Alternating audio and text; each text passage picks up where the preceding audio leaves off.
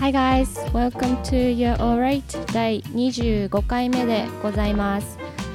えっ、と最初の頃からまあ、この5回おきに No Cat Chatting という編集なしの雑談の回っていう風に、えっと、5回に1回してたんですけど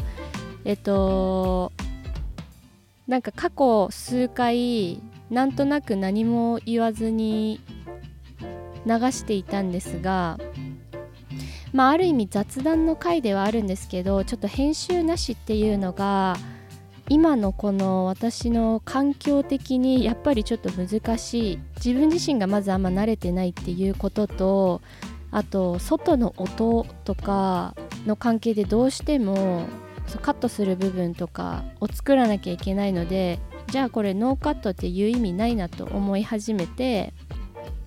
えっ、ー、とちょっと一旦なしにします。なのでただの雑談会っていう感じの回にしようと思います。まあ雑談といっても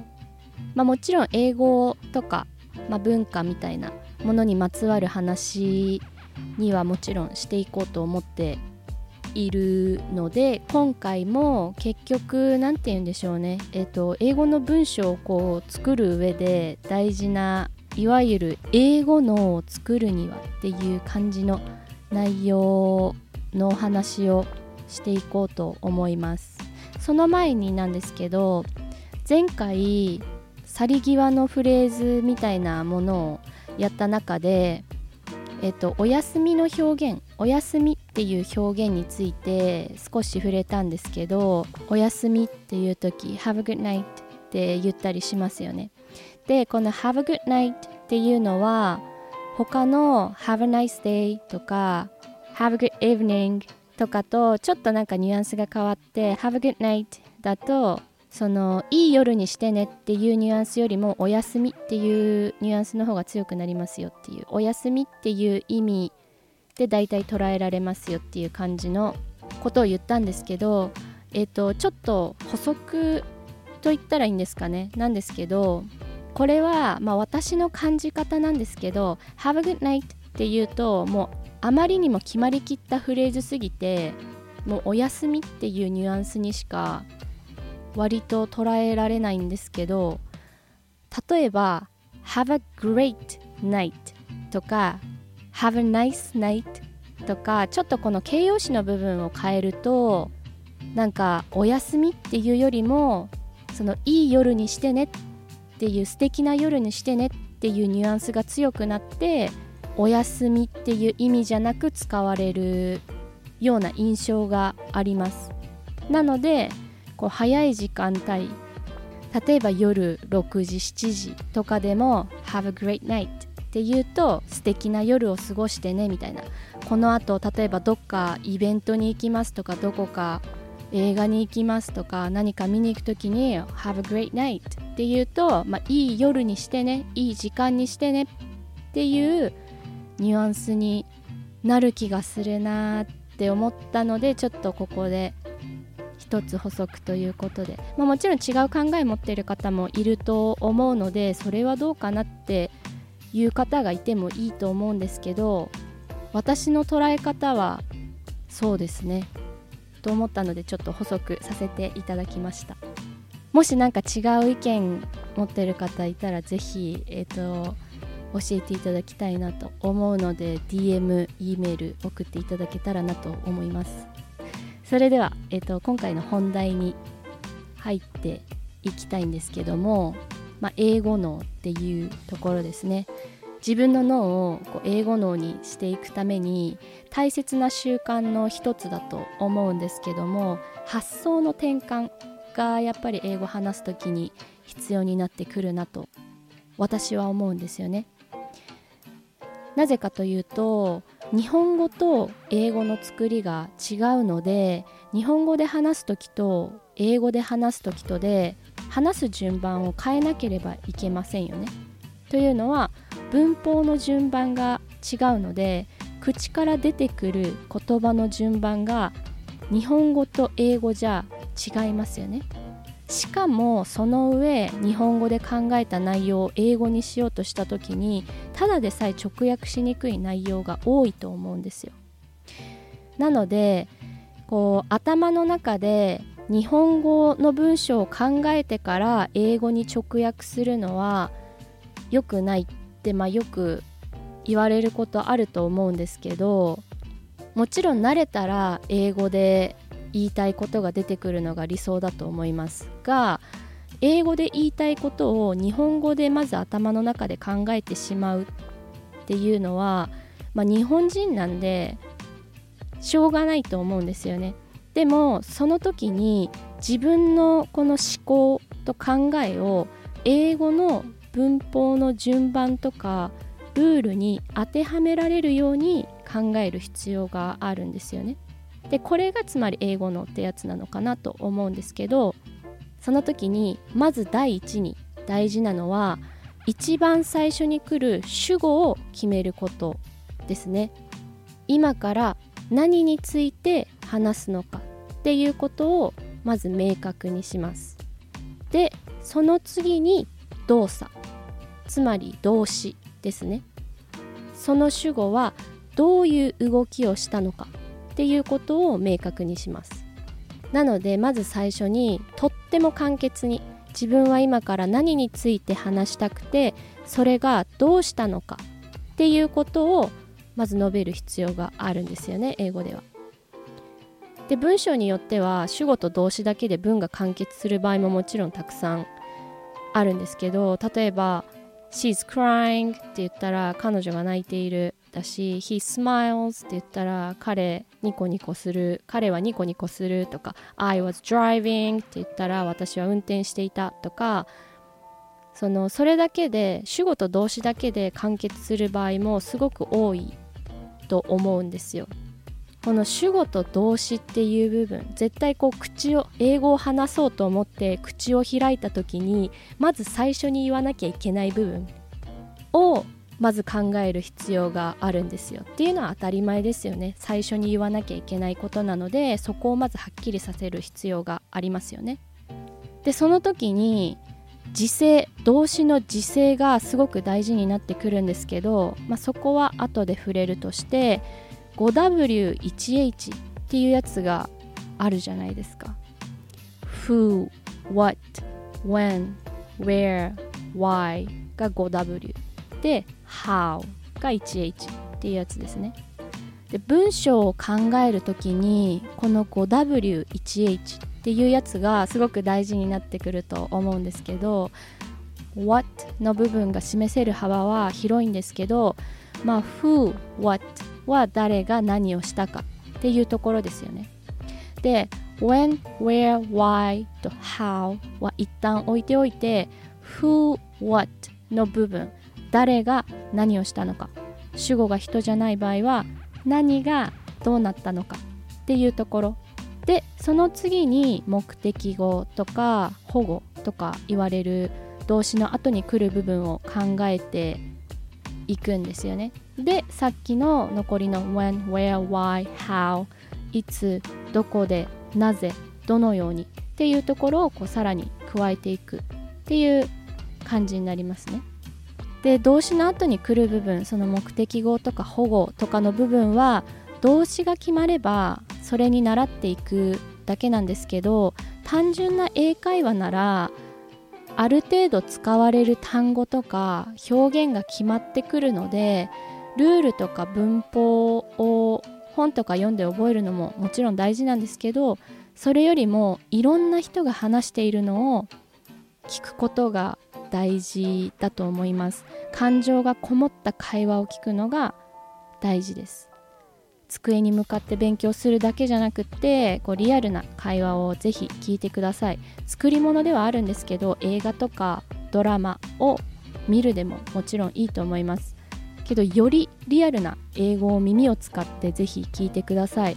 何かの動画を見る場合は英語字幕をつけるととても勉強になると思います。文章の形とか文法がしっかり見えるしどういう発音をしているのかっていうところも意識できるのでネイティブの人と関わる機会がないもしくは少ないっっていう方は是非動画に英語字幕っていうのがかなりいい教材になると思います。でその時に主語は何だったか動詞は何だったか。でその動詞の時制は何か。っていうところも、えっと、注目して聞けるといいと思います。でその後の部分はこうどんどんどんどん情報が足されていくスタイルなので英語が。やっぱわけわかんなくなっていっちゃうんですよね。もうついていけないよってなることがきっと多くあると思うんですけどまず主語と動詞。これは結構分かりやすい部分だと思うので主語と動詞は何なのかっていうところをこうまず着目してもらうとまたなんかこう違った見え方がしてくるんじゃないかなと思います。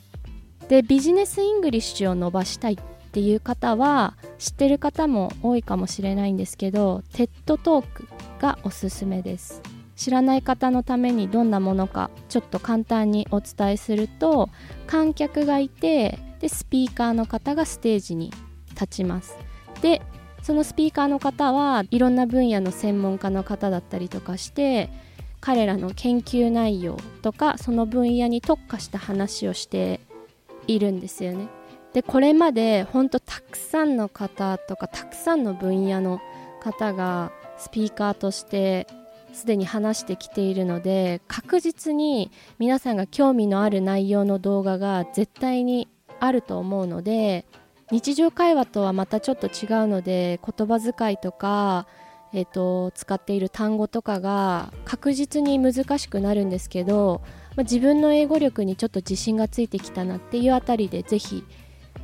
見てみていただけたらなと思います。YouTube にも TED トークのチャンネルがあるしあとはアプリもあるのででアプリの中だとスクリプトって言ってそのスピーカーの方が言った内容がこう字幕だけじゃなくてこうしっかり1枚の、まあ、紙印刷すれば紙として見れるのでかなりいい教材になると思います。私が語学学校とかで先生方も教材にしていたし私も今英語を教えるっていう立場になって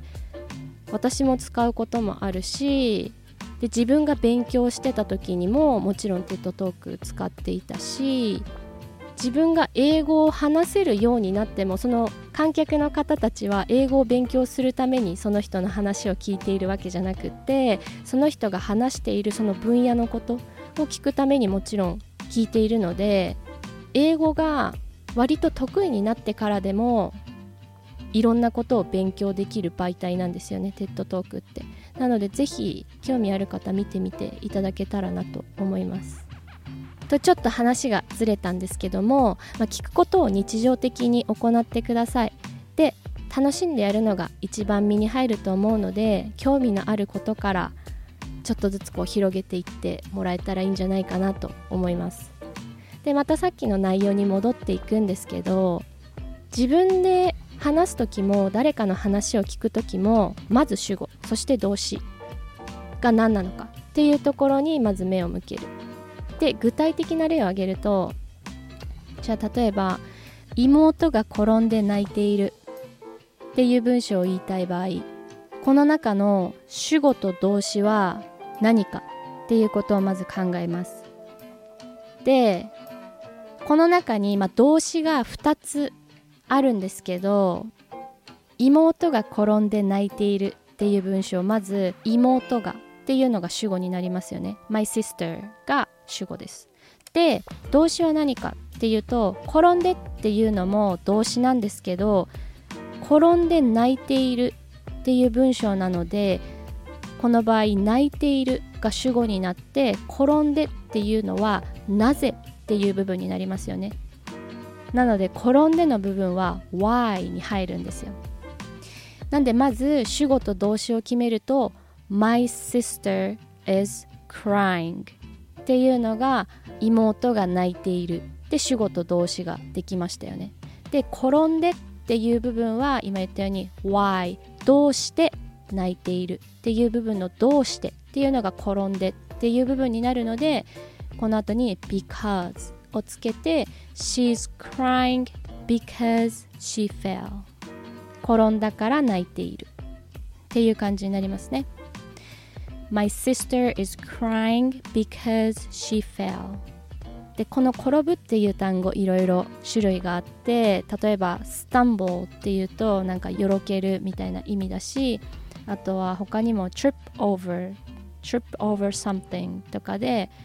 何かにつまずいて転んだとかっていう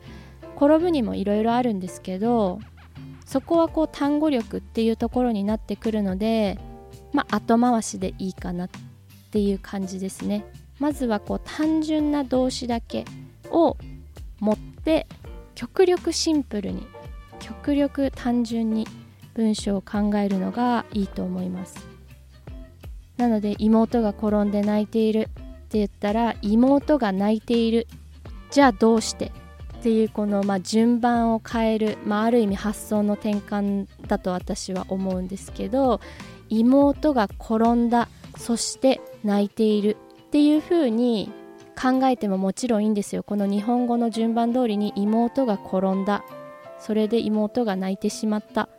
でも別にいいんですよ。でそれをそのまま短い文章で2つにして言えばいいので She fell and she's crying. ってもちろん言えるので結局伝わればいいのでそれでもいいっちゃいいんですけどそうすると多分文章が複雑になってきた時についていけなくなってしまうので、えーと、今は単純な文章なのでそれでもこううまく言えると思うんですけどもうちょっとこう視点を変えるというか見方を変えて妹が転んで泣いている。あ転んだっていうのは妹が泣いていることの理由だな。じゃあこれはメインの動詞ではないな。っていう、まあ、この発想の転換というかが大事になってくると思います。じゃあもう一つ他の例を出してみると彼はタバコをやめることにした。っていう文章を言いたい場合この主語はまず彼はですよね。で動詞は何なのか。って考えるとタバコをやめるっていうやめるかなって一瞬思うかもしれないんですけど彼はタバコをやめることにしたっていうやめることに決めたっていうこの決めたっていう部分が動詞になるんですよね。で決めるっていう動詞は decide なのでこれを過去形にして decided が動詞になります。なんで主語と動詞をまず最初に置くと he decided になります。でじゃあ何を決めたのっていうとタバコをやめること。っていうのがその decided の後に入ってきますね。なんで he decided to quit smoking もしくは he decided to stop smoking っていう感じになりますね。でここで1個注意なんですけど stop っていう単語。前にもどこかで話したと思うんですけど stop っていうのは例えば stop to smoke っていうとタバコを吸うために立ち止まるとか何かの動作をやめるっていう意味になるんですよね。なんですけど stop smoking で ing の形にすると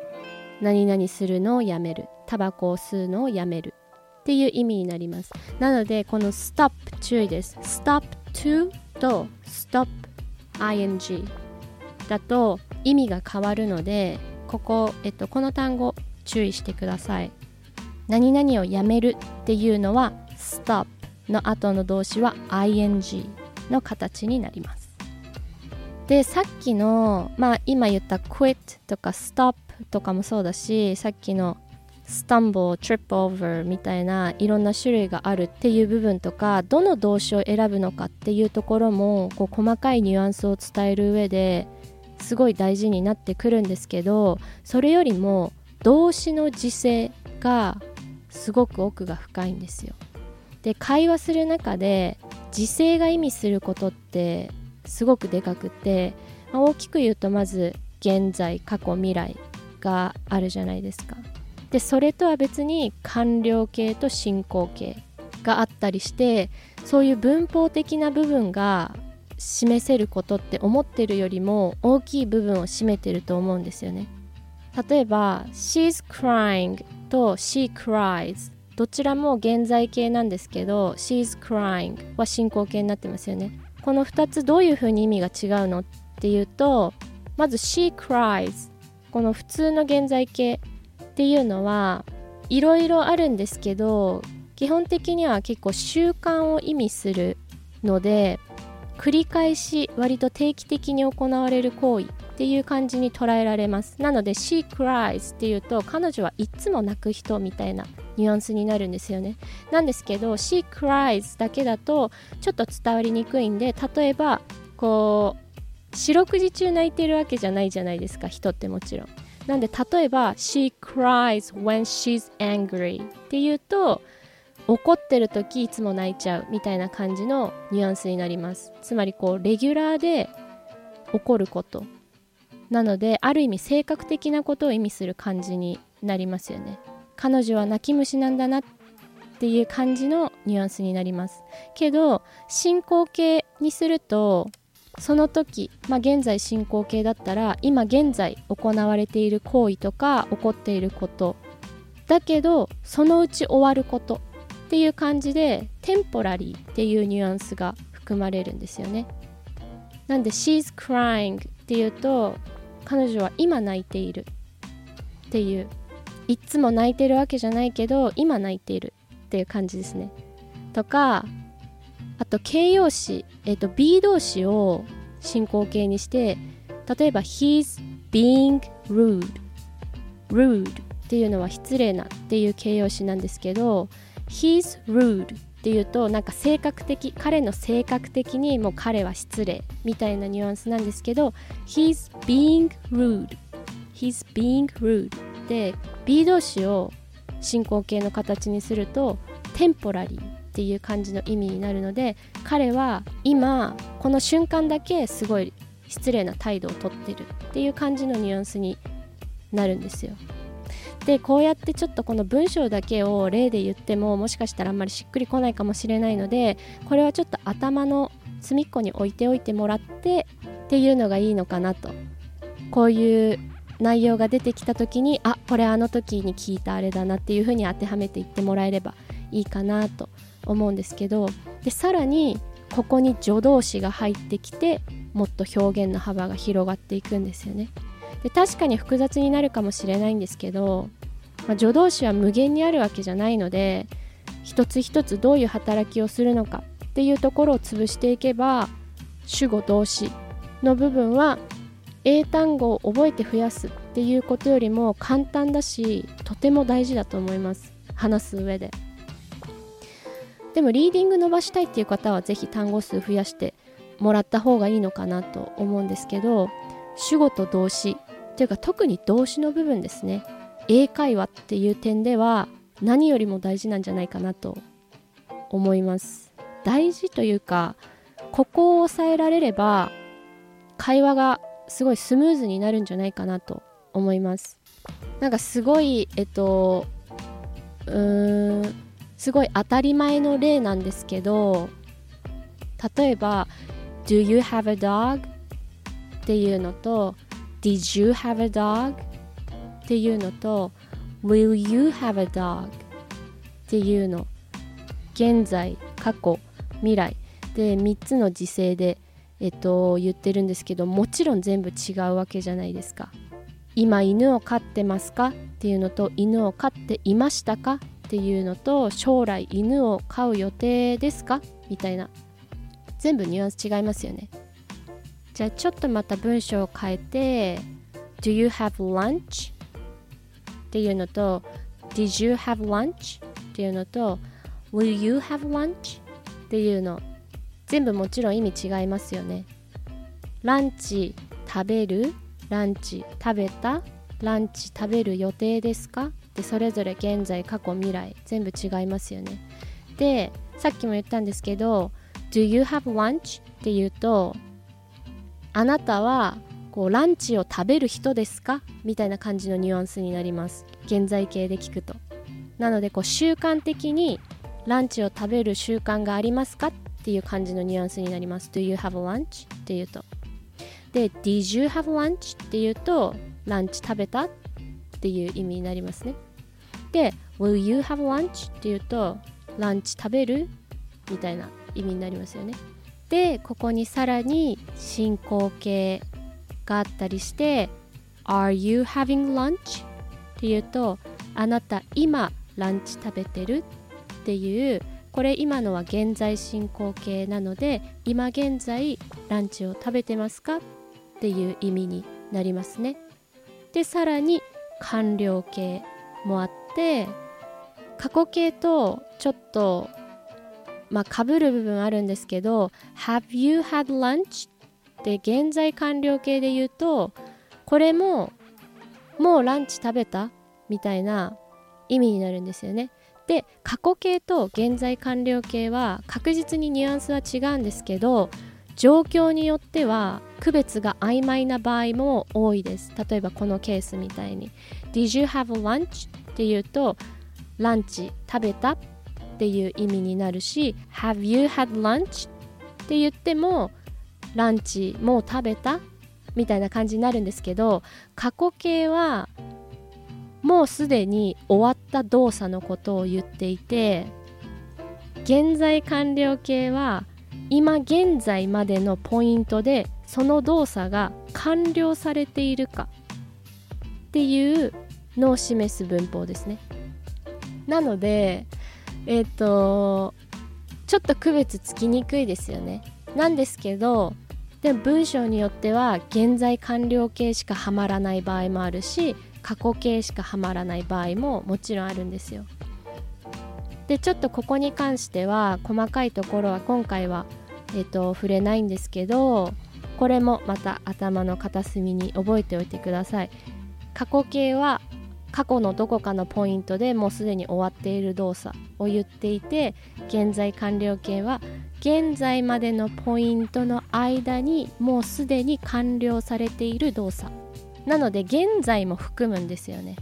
現在完了形は。だけど過去は現在は絶対に含まれない。っていうのがまあまず大きな違いがあるんですけどちょっと頭の片隅に入れておいてください。で今ちょっと動詞の時制に、まあ、ちょっと着目した例を出したんですけど過去とか未来はもうどう見たって過去のことで未来のことでっていうのがすごくクリアにわかると思うんですけど現在形が実はすごく奥が深くってさっきも言ったように習慣みたいなものを表すこともあるしその人の性格を表す場合もあるしっていう。なのでこの時勢に関しては本当結構奥が深いのでそれぞれ現在過去未来そこに完了形現在完了過去完了未来完了があってさらに現在進行形過去進行未来進行があってさらに助動詞があったりして